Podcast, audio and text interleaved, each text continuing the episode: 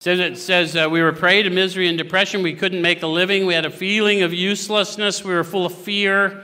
We were unhappy. Couldn't seem to be of real help to other people. That's really a thing. How many of you, no matter how bad you got, always wanted to be helpful?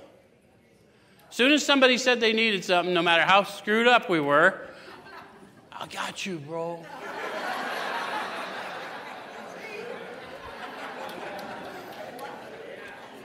I got some suggestions for you. Okay, so that's my human condition. And so a solution to that would be a good thing, yeah? All right, so now we're back to 59 again. And we're in, came to believe that a power greater than ourselves could restore us to sanity. So you might want to ask yourself, what do the authors describe as insanity? Because it's not silly things we hear in fellowship.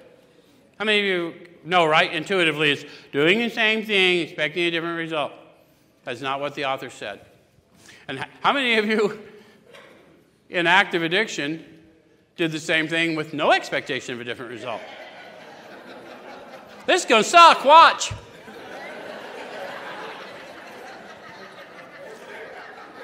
So, what they said, the author said, this alcoholic insanity is an appalling lack of perspective. It's characterized by the inability to think clearly. That fit us? Okay.